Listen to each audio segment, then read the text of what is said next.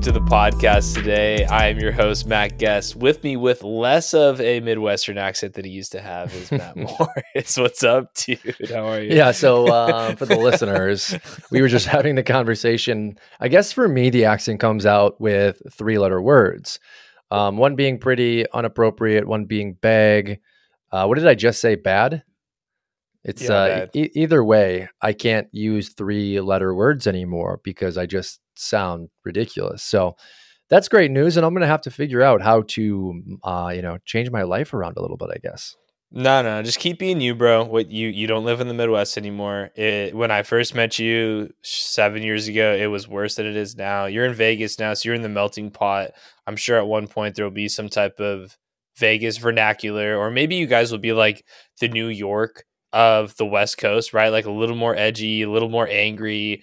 You know, a lot more fast pace as time goes, right? Because Vegas has its own little unique style. Whereas me being from California, especially Beach City, California, uh, it- it's gonna be tough to ever go off of this monotoned Southern California type of vibe, you know. And, and I'm okay with that. I, I wish my voice sounded cooler, but you are a product of your environment.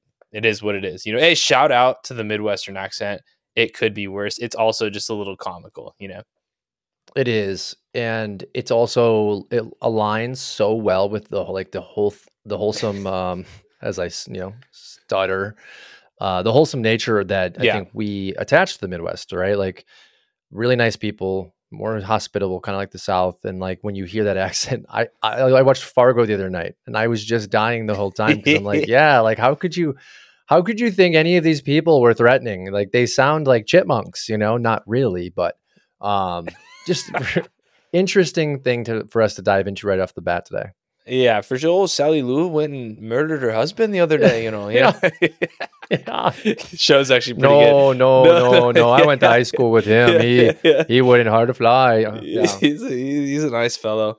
Uh, I give the actors a lot of credit, you know, and that's just not from like just Fargo, but throughout yeah, the concept of acting and and having to change your voice. And I think it's something that we're finding as we've started this this storytelling process where, you know, the diction is really important and like really finding ways to elevate your voice, to lower your voice, to create emphasis within your words.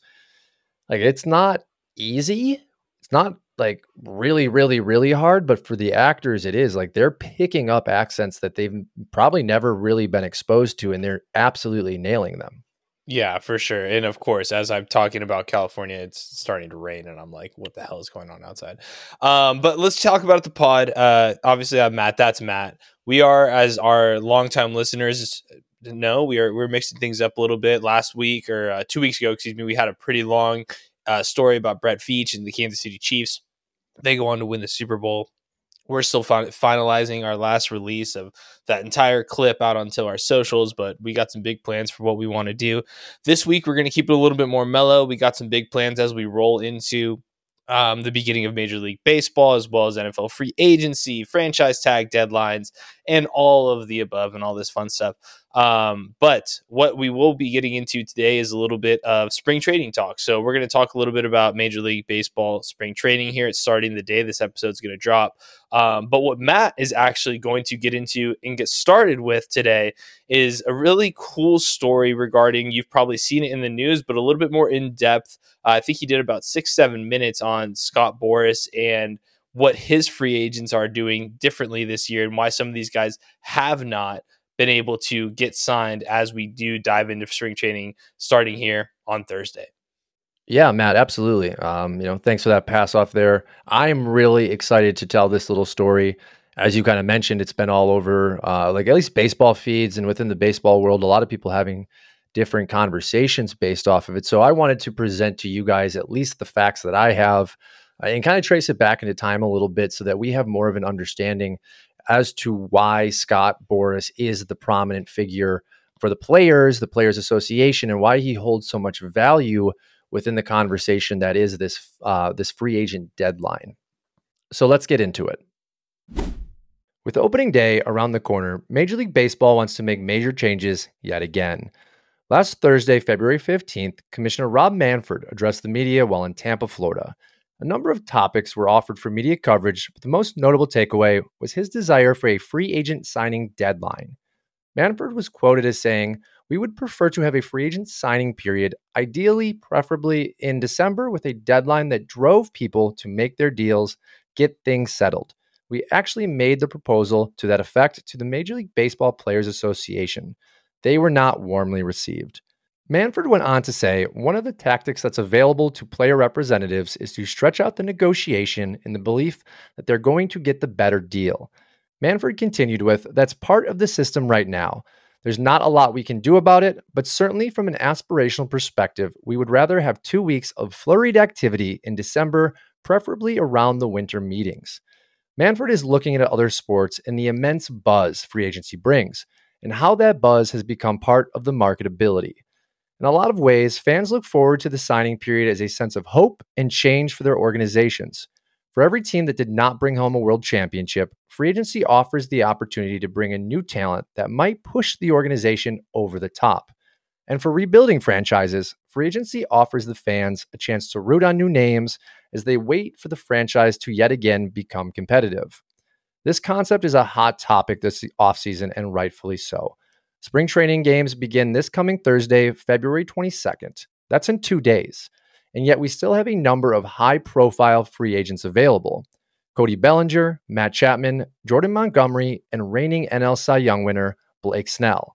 All four went into the offseason as sure bet starters and highly sought after veteran players. So, what's the catch? As alluded to in Manfred's statements, their representation has held out in hopes of securing the best deal possible. All four are represented by Scott Boras and the Boras Corporation. Boras has a reputation in Major League Baseball for delivering the best contracts for his clients. In 2014, the Boras Corporation was named by Forbes magazine as the most valuable single sport agency in the world. Boras has been attached to the sport since the early 80s, representing some of the biggest names in Major League Baseball, but also delivering some of the largest contracts the sport has seen yet to date. In August of 1997, Boras secured a five year, $57.5 million extension for Hall of Fame pitcher Greg Maddux. To date, only one player had reached the $50 million mark, and that was slugger Albert Belle in 1996. Belle's contract at the time didn't come without controversy. Belle chose to sign with the Chicago White Sox, coming off a tremendous stretch in which Belle was looked at as a power hitting superstar. The White Sox were by no means hurting for money. Owner Jerry Reinsdorf, also owner of the Chicago Bulls, now laid claim to having the two highest paid players in both Major League Baseball and the NBA. Those players being Michael Jordan and, of course, Albert Belle. The White Sox and Reinsdorf signed Belle away from the rival Cleveland Indians, and their GM at the time, John Hart, was not happy. He had a very pointed comment that over the course of the last 29 years has become very proven to hold true. Hart was quoted, but it does bother me that there are only a few teams that can afford to do this. That means the game is not healthy. I want people in Pittsburgh, Kansas City, and Milwaukee, and all the other small towns to have a chance to compete. I want competitive balance. Belle's contract changed the sport. It opened the door for agents like Boras to flex their muscles. And flex he did signing Kevin Brown, a top end pitcher, to a $105 million deal in 1998. But Boras was just getting started. In the year 2000, Major League Baseball had one of its young, rising stars hit the open market. That star was Alex Rodriguez, a plus plus defensive shortstop with power and speed who also hit for average. Rodriguez was destined to break the bank. And Boras delivered yet again. Rodriguez signed with the Texas Rangers for 10 years, $252 million. This was a crowning moment for not only Rodriguez, but for Boras. He had done what many thought was impossible, blowing past financial benchmarks and cementing himself as baseball's super agent. Today, Boras represents the four players we mentioned earlier in our story, as well as a number of high profile superstars. The biggest name being Juan Soto, Soto was offered $450 million from the Nationals just a few summers back, only to reject, knowing with Boras at the wheel, he was sure to blow past that mark. But MLB ownership might be fighting back. As Boras Corp has grown, so has their client list. Boras, with as much success that he has had, is experiencing what seems to be a roadblock this offseason, with clients that don't offer the same value as his high profile superstars. Each one of the four players we spoke about earlier has a bit of skepticism behind them, enough so that teams have been unwilling to meet the asking price. With Bellinger and Snell and others still available, it seems as though Major League Baseball management is tired of being squeezed and have decided to no longer play along. Boras was quoted when speaking to The Athletic in regards to the proposed free agent signing period deadlines are death lines to the players. It's a death of their rights. It's an artificial reason not to get your value. Teams cannibalize deadlines. Everything they would do would be around the deadline. I'll wait and get this value at this time because I have a deadline, rather than what's the player worth. It seems as though this offseason will be the start of change. The deals that are ultimately made with the four high profile free agents remaining will show whether holding off was the right call or not. It will show who really holds the power Boras Corp and the agents or MLB ownership. I think it is also notable to mention a number of players and managers have come out in support of this proposed deadline. One being Trevor Story. Story had comments regarding his recent free agent experience extending into the spring, in which he stated, That type of timetable is not good for the players or anybody. We all know that free agency is good for the players, obviously financially, but it's tough. I wish there was a little different timetable on it. Also, coming in with his own comments, Red Sox manager Alex Cora stated, We need news. The offseason was boring for the business, for the game. There's a lot of good players out there. They should be getting ready for the season. Obviously, that's a big subject with the commissioner and the Players Association. But from my end, more action is a lot better. As spring training games kick off, only time will show us the impact of this very sensitive topic. Okay, Matt. So I threw a lot at you there. I think my biggest takeaway from the, the story and, and that that I know of is just that Major League Baseball has to make some kind of financial structure change, whether it is a salary floor or it is a hard cap. But as we've seen with the Dodgers this season, the tax threshold doesn't really stop teams from dominating the free agent market when you can manipulate things the way the Dodgers did with Ohtani's contract. And then also, being said, you can't force teams right now without a floor, like just say the Oakland Athletics, to spend. And when you look at their payroll, and then you also look at the current free agents still on the market today, I would argue they would probably have to spend another $45 million, which is money that could be negotiated to a Cody Bellinger or a Blake Snell or a number of the mid tier free agents that have already signed where those players that are you know mentioned in our story are ultimately available for other clubs to spend that money they had spent on the mid-tier guys. So I don't necessarily know what the solution is. I know there needs to be a solution. I don't know what the solution is, but we need a solution. Yeah, sounds about right. No, yep. I think that's the I think that is the the catch 22 behind the whole thing, right? Is like, okay, cool, we bring up the floor. Now, my point in my question back to you, and I think the big question to Boras and the agents is like, all right, cool, go play in Kansas City then. Yeah. Right? Like, are you taking that money in Kansas City? Are you pulling the Javy Baez, right? Like, I think that was the best, yeah, most example. recent example that comes up to my head. Obviously, he kind of got the short end of the stick. The teams that he wanted that were better contenders ended up moving to some other guys, and it actually worked out for them. But he goes and takes the money with Detroit, and now the rest of his career is irrelevant. Let's let's be honest about it, right? Like he's well, and he was a bad signing for them too. You know, for like, sure. 100%. Just, just as you know, if let's say so let's say Cody Bellinger and the issues that teams have with him are true, and he, last year was maybe an anomaly, and he's not back because his exit velocities haven't improved. And Kansas City says, "Screw it, we need a guy for five years." We signed Bellinger at twenty five million a year, and he sucks, right? And yeah. now you have Javy Baez on a different team in Cody Bellinger. Yeah, but I, I, thought your point when we were doing prep for the episode today, and we went through, you know, your awesome uh, story there that you just went over is like you look at the NBA, right? And you brought up Dillon Brooks for the Houston Rockets. You're like, yeah. they had to sign this idiot for a good amount of money, and it actually ended up working out pretty well for them. He's having a decent season. Fred VanVleet, same thing with Houston. Like They went out, they had money to spend, they had to spend it, and it's actually turning out to be a net positive for their team for other reasons, right? In the NBA and Major League Baseball is a little bit different, but I think at the bare minimum, to answer your question and to provide a hypothetical solution from my point of view, bro, is that there should there has to be a floor because when I googled what is the floor in Major League Baseball, it was seven hundred fifty thousand dollars. So that's just laughable at this point, right? So there needs to be a floor to bring competitive balance into Major League Baseball, in my opinion. Like I think there needs to be some sort of floor to bring the little guys up, and so we don't have an Oakland Athletic situation like we've had over the past uh, five or six years, whatever it was before they decided to sell out. Well, and I think the beauty there's a few things within the story that I wanted to touch on. The first being.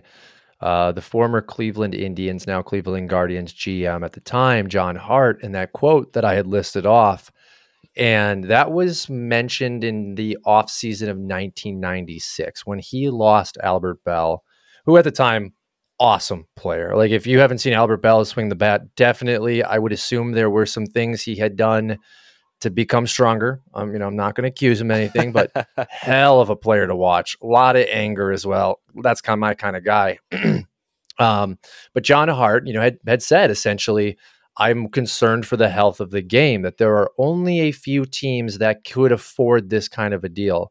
Now, they signed Albert Belle for $10 million a year. 1996. I think, first and foremost, what John Hart said was incredible because it is a true problem that we have had probably since that day.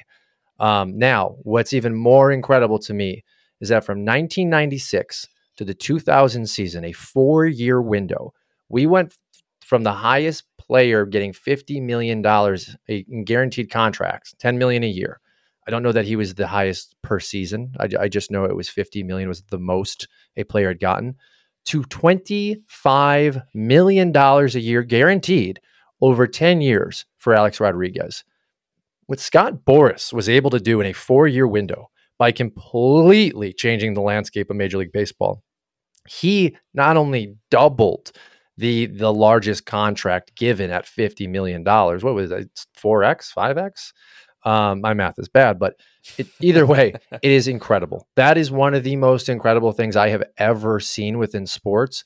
And I think what's really cool about it too is it also showcases the U.S. and world economy and also how it's changed really starting the year 2000, we started to see this rapid extension, uh, extension of like the US dollar, its value, the economy, everything exploding. Here we are today talking about Dak Prescott possibly getting $60 million a year. It, it's remarkable. It is remarkable, and that's something you got to give Boras, excuse me, credit for, in my opinion, is bringing capitalism and true market value for these players, right? Making it more than just the statistics and the analytics that go into getting these contracts, the average, the home runs, the RBIs, and all that stuff. And it's what their value of that individual, especially a guy like A Rod at the time, was going to bring for then the Texas Rangers and then eventually the New York Yankees, right? Like, a Rod, yeah, you're paying him 25 million, and you're seeing it this year with the 700 million dollar man Ohtani, right? Like everyone scoffed at the contract. You're like, holy shit, talk about a huge upgrade in time, like from where you were talking about with A but it's like the value that having that one individual with your brand, his name on the back of your jersey is actually more than anything that you could bring statistically. Uh, maybe not more, but what you can add on there statistically, right? And I think that's something you got to give Boras credit to. But now transforming and transitioning into this year, bro, like I think the other big question from your story that I had personally is just is this a concerted effort by either Manfred or the GMs or the owners to kind of not lowball, but but sabotage Boras and his clients throughout because of all these years of kind of upping them and negotiating them. Like, does this does this effort feel sabotaged in any way, shape, or form to you this offseason? It doesn't. Um, and it doesn't because I had mentioned in the story there there is something within each of these players with Cody Bellinger, Blake Snell, Jordan Montgomery, and Matt Chapman that if I were a general manager, I would have big concerns over. And I just want to break him down real quick. Cody Bellinger, right? If you look at his career over the last three, four years since he won that MVP, there have been question marks attached to his actual ability to be a capable starter in Major League Baseball. The consistency just hasn't been there. We've, he's been changing his swing. You've seen his data all over the place. And when you look at his numbers just last year alone, his exit velocities wouldn't lead you to believe that he has changed anything. Had a very good statistical season last year when you pull up his baseball card. But I have concerns that I might be signing a guy for five years that might revert immediately back to the guy that I can't put out there in my lineup every single day. So, you know, if, if Boras is asking for five years, 200 million, the answer is absolutely not. If he's asking for five years, 150 million, the answer is maybe, but like, let me see if I can make it work. Five years, 100 million, probably no problem. You know, I can, I can probably take that deal. And if you look at the average value for even fourth outfielders, it's climbing to ridiculous numbers now. So you can make that work. But I know Boras is asking for big money. Yeah. Now Blake Snell, you know, two-time Cy Young, reigning NL Cy Young. If you actually look at his raw data, the walks are outrageous and the strikeouts bail him out of trouble. And he played in a ballpark that limited home runs. His big problem is home runs. Well, walks and home runs lead to a high ERA if I'm the Yankees and I'm thinking about signing Blake Snell, I'm terrified that that ERA that won him a Cy Young now balloons because in Yankee Stadium, those balls that are caught in the outfield are now home runs. So there's another concern, right? Then you look at Matt Chapman. Outside of a great individual month last year, he was pretty bad. Platinum platinum glove winner, perennial Gold Glove winner, great defender, but at times for five months last year, he was a liability in the lineup. And then finally, Jordan Montgomery, you know, World Series champion. But again, from consistency, we have about a year and a half on his on his track record to really lean on. And before that, while he was with the Yankees, it was about a four ERA. So I might be willing to give him 60 to 80 over four or five years. I'm sure Boras is asking for 120, 130. So I say all of those things because no, I do not think is a collective effort. I think Boras is out of his goddamn mind. and I think he has been for a very long time. I think because he has been able to land these superstars such massive deals, he thinks that he can get anybody the most amount of money. And in today's game, it is more difficult. Teams are being more frugal. They're operating more like a business. They're reliant on revenue streams that are in question with Bally Sports Network and now the Amazon acquisition, now now the lawsuit with Major League Baseball asking for their rights back. So a lot of teams don't have the traditional funds that they would to flood into the market. Even names like Josh Hader took a little while to sign, and even Josh Hader probably signed a deal lower than he would have with traditional revenue streams. So no, I don't think it's collective. I am very interested to see who signs, when, for how much. I think Snell goes to New York. I think they have him in a corner. I think they probably offered him a good contract a month ago. He laughed at it. And I think they probably lowered the deal. They gave him a shorter contract offer. I don't think he's going to have any choice but to accept it. I think Bellinger probably goes back to Chicago on maybe a two, three, four year deal with player options all over the place where he can opt out and try to hit the market again once he's proven himself. And I think Matt Chapman probably takes a four year, 60 to 80 million dollar deal in, in San Francisco and just says, well, sucks, but it is what it is. You know, I'll, I'll take the guaranteed money. I'll, I'll ride out my career. Maybe I get a one or two year deal after this. And, you know, he, just didn't perform in a contract year. And like, I'm sorry, you shouldn't be rewarded if you don't perform. Uh, Montgomery's the interesting one. I think he's probably the best one out of the bunch because I think he can be consistent over a four year contract. Yeah, and you got to give credit to um, the CBA, right, and what they were able to agree upon. And what I what I mean by that is that when you're looking into this Blake Snell deal, you think I don't know. From from my perspective, you look at it, you see all the articles. The Yankees have an offer on the table. He laughed at it. You just covered it, right? Yep. Um, but you're like Yankees. You're the you're the fucking Yankees, right? Just give them the extra five million a year or whatever it is, right? You that that's my initial thought. It's like you are the Yankees. Just well, do it. But Matt, but if I'm gonna guess, it's not five. I think it's forty to eighty. Sure, sure. Whatever yeah. it is, whatever. I think the number is irrelevant to, mm. to, to, my point that I'm making. The okay. number is irrelevant because it's the Yankees, man. It's the New York Yankees. You can you'll make up for the money. You will, even in a down year, whatever it might be. But I, I want to give credit to the CBA because they're at the luxury tax, right? And it's like, ah, you can do like what you do in um, Major League Ba- or sorry, in, in the NBA, you pay the tax. It is what it is, right? But in the CBA for Major League Baseball, if you're a third offender of hitting the luxury tax, it is an automatic 50% on the luxury tax, like the Yankees are. So, an automatic, no matter what you are over, you're hitting the 50% threshold. And then once you hit the fourth level of going over the luxury tax, which, which the Yankees are at, it's an additional 60. So now every dollar over the luxury tax, they're paying they're paying 110% tax on it.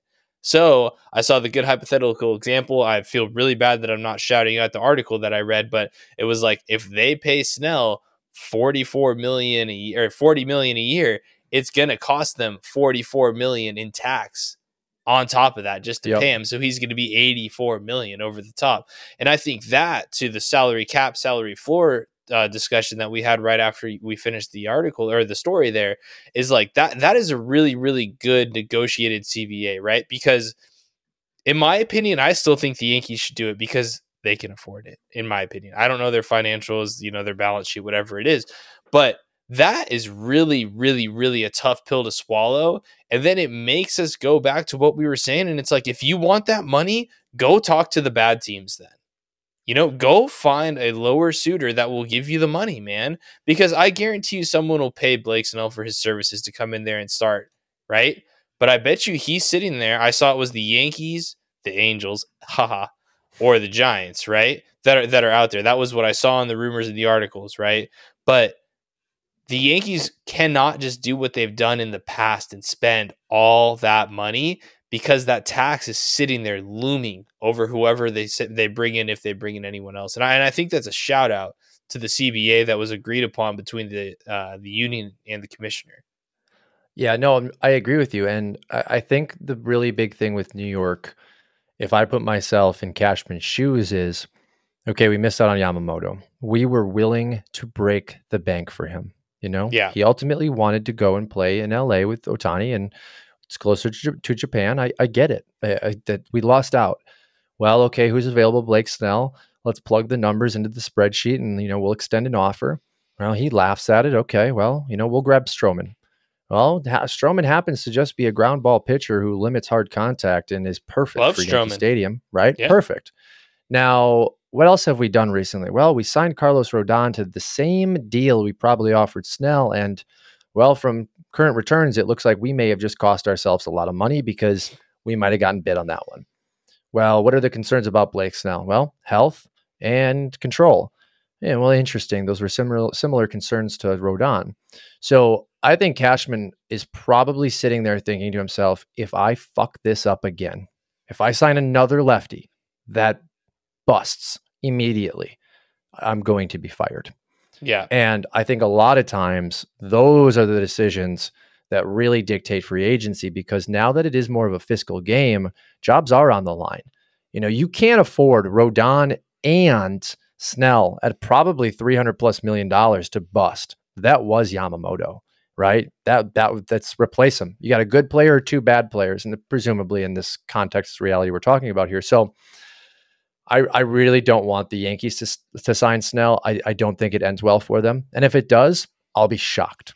I will be absolutely shocked. I, I think Snell's a really good pitcher in the right ballpark. I think he was really well suited for San Francisco. I still think he should sign with San Francisco. I think he'd have at least another Cy Young performance there for all the reasons I mentioned. Um, but you're right. I, I think the luxury tax is huge. And it's funny. I, I joined a you know, a money dynasty league this offseason, 30 teams, and they follow everything to a T. So my salary after the draft was the absolute highest. The my salary is $275 million. I basically drafted everyone with money. I mean, Mike Trout fell around like 18 because people were like, oh, I don't want his salary. And it was just really interesting to watch 29 other people draft in a open, you know, a new startup concept because everyone outside of maybe four of us were extremely frugal. While the other four of us just said, "Yeah, I'll take Manny Machado," you know, seven rounds after he should have been taken in a normal league, and you know, I'll take Blake Snell and Carlos Rodon, who I had just mentioned. So the mo the problem is most of Major League Baseball is similar, kind of to John Hart's comments, right? There are only four or five teams that can make this kind of deal. It's the same way today. The Yankees, the Dodgers, maybe the Mets, right? Boston still has some money if they decide to spend it. And and then, you know, a, a contract here or there every 3 years based off who wants to be those mid-market guys. And then there's the A's and the Brewers and the Royals. And and those teams are at a very big disadvantage because they have to play Tampa Bay financial baseball. Yeah. And even Tampa Bay, how's that really worked out for them, right? Yeah. Had a couple nice runs some good players. The one guy that they bought into ended up being a piece of shit, right? Yeah. Like, yeah. you know what I mean? Like, it, it, shit, it happens, man. like, yeah. it sucks. Um, okay, the next thing I wanted to touch on um, was the deadline. The deadline in quotes, right? Um, what What are your overall thoughts on the deadline? Uh, we'll just start there because I, I, have my thoughts and I have another question around that. But just the deadline specific, what what are your thoughts on that? Uh, Boras's argument and uh, the commissioner's argument. The Boras and I, I'd say the agents. Well, what was really interesting for me to start this off was Trevor Story's comments, and then yeah. to have his manager ultimately, you know, Alex Cora, come out with similar comments. I would be interested to see if the Players Association does like a a, a union player pool. Um, what do you guys think? Do you want this? Because honestly, Matt, I don't think it's as negative as as some of the um, the the agents are making it sound, or some of the like really hardcore player rights people are making it sound. I understand that you can broadcast this as a union busting idea, but in reality, there are ways to protect the players' rights still. And ultimately, right back to Matt Chapman, it's in your hands. Perform, they will pay you. I believe that, right? Because I think under Boras's quote, where he talks about, you know, the GM's essentially waiting until the very last minute. You know, let's just say December 20th is the deadline. It's 11:55 p.m. on December 19th and you know, your agent calls up the GM and the GM's like, "All right, well listen, I'm I'm offering 10 million. I know no one else has an offer on the table. I know you wanted 20. Does your guy want to play this season or not?" It, that's not necessarily what's going to happen. It might happen with a couple guys, but if you go out and you perform, you're going to have three different GMs that are like, okay, well, you know, they're offering you this, I'll give you this. And they're offering you that, I'll give you that. You're going to have people that want your services, which keeps it at a fair market. And I think the things placed into um, making it fair as well would be close it on that deadline, maybe again, December 20th. And, you know, we will reopen it the, after the second week of spring training so that if injuries come up or if players that didn't have a lot of interest and didn't want to sign a really below market value deal uh, want to have another opportunity to play this season, they can. But we're not going to allow players to sign until after that second week because we want the really big names off the board. And the last thing teams want to do is give big money to big players, knowing that, okay, they're already two weeks behind. Let's just say that situation plays out this year and it's Blake Snell now, let's say it's the Orioles. Kyle Bradish is hurt. They need another pitcher. Maybe they are looking to spend with new ownership. Well, shit, if we sign Blake Snell two weeks after spring training, he's not going to pitch for us until maybe the third week of April. And if we get him the second week of April, maybe we get three innings out of him because we've got to be very, very careful because he is literally stretching himself out again. So I think there are parameters in place where you could still make this work and really help incentivize that buzz that Manfred wants around the sport. Boras is just doing exactly what he is supposed to do from a business perspective. He is fear mongering, he is bullying, and well, I I cannot stand him, but he is so incredibly good at his job. Well, he's also right though. Like that that's the other problem. And, and like for I think when you look at it from the argument's sake, in my opinion, right, the argument from Boras and the agents are you're basically taking leverage away from me, right? The deadline takes away negotiating leverage to the example that you just spoke about. Yep. It's 11:59. Your guy, I know the offer, right? You, your leverage is out the fucking window in sales in negotiation there, right? That's that's his argument the commissioner, Alex Cora, uh, not necessarily story, but the commissioner and Alex Cora, from your example, theirs is like, we need more offseason buzz, right? Which, in my opinion, that argument doesn't hold up weight. Yeah. And I'd say that argument doesn't hold up any more weight because you bring up December 19th. Why the fuck would you do it during football season? Yeah. You know, if you really want to make it crazy, if you really want to do something, February cool, seventeenth till you like, do it. Yeah, You do it Pro Bowl week. Yeah. You, you what's the week of the Pro Bowl? What's the week? What's that Monday after the AFC Championship game? We're live. Guess what's back? Baseball. I love that. Y- you know, would they do that? No, because they don't. What, what from Manfred's from his tenure and from all the you know we've been doing this for a minute. All the shit we've been talking about their marketing and this and that, bro. Like they are not going to do that. You know what I mean? And if your one argument is like, oh, we want to get more excitement for baseball when it's not baseball season, like that doesn't hold weight when you don't do anything to even make people excited about baseball during baseball, you know? Uh, Which is a whole other rant. I'm getting off topic, but Yeah. I'll, I'll follow it up. I'll, I'll, I'll close it up with this, man. Is it's just, I get it from both sides. I think there should be a window. I think there should be something. We're literally doing stuff in a couple weeks here about franchise tag deadlines and the free agency for for the National Football League and the season doesn't start till September, right? They need to find a way to tap into that market for their fans and prospective fans as well. But at the same time there needs to be rights for the players and the agents to still get that fair market value. I don't think there should be a in quotes deadline. I just don't think that's a realistic ask um, or something that will be collective bargained on. Yeah, and you know, I, I love the Pro Bowl idea. The you know, as you said it, it was it was awesome. The only downside to that is baseball's World Series wraps up, you know, end of October. End of October, beginning of um, November, beginning of maybe, November. right? So Yeah. if you do the Pro Bowl week, you've essentially cut all baseball lifeline until February. And like you just said, the NFL Super Bowl just wrapped. Like they're immediately into these deadlines, right? So as much as I liked it, it, it can't be that. And that's Right. why I think Manfred came out and he's like, okay, well, December seems like the logical place because like it would be similar to the NFL then where everything gets started and you can really start to get this buzz before the season. Yeah. January and February, you know, beat reporters can really start talking about these new players and here's the roster. You know, how did how does this all fit together now that everything's almost official? Like these camp battles, like they're really important because, you know, these are the only players left available, you know, after that two week period of entry you know, do we see somebody really struggle and they bring this guy in? like there would be so much more to write, talk, and to Yeah. promote the sport about. But you're right, it doesn't it doesn't help the players. I don't think Boras is wrong with that nature. I also don't think this would be a problem if Scott Boras wasn't so delusional. His players Yeah, are yeah, not worth what he thinks they are. And his job is to go out, go out and tell people that Cody Bellinger is worth a hundred and twenty million dollar contract. The problem is, as I said to you, these teams are laughing at him. And I, I said to you this off air, you know, this happened a couple years ago with a few of his other players. And I, I wish I remember who they were. I, I think one was Kimbrel when he ended up sh- signing in Chicago. But this is really going to test his ability with his mid market guys.